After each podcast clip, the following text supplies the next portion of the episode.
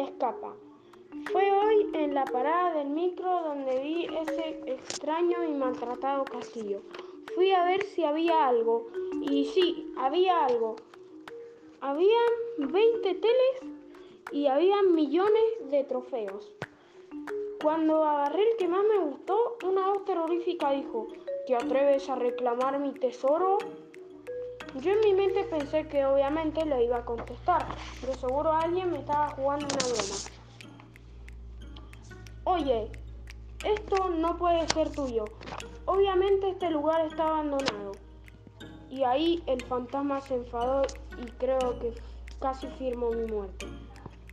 ¿Quién te crees para hablarme así, ah? Me has hecho enfadar demasiado. Considérate muerto. No puede estar pasando de verdad, pensé en mi mente.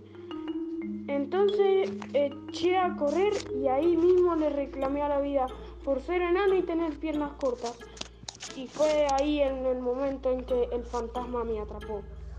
Ey, ey, ey, lo siento, lo siento. ¿Qué tal si hacemos un trato, ah? ¿Un trato? ¿Qué es lo que más te gusta en el mundo?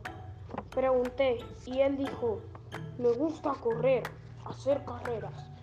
Está bien, si gano en una carrera, me dejas ir a mi casa.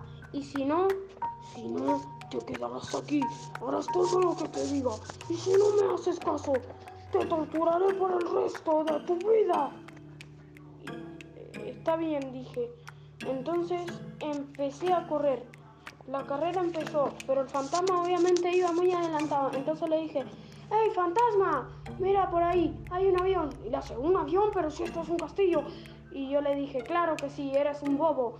Y le tiré tierra en los ojos. Entonces me eché a correr rápido que pude, rompí la ventana y me escapé, y me escapé hacia mi casa. Autor Yaciel Arce.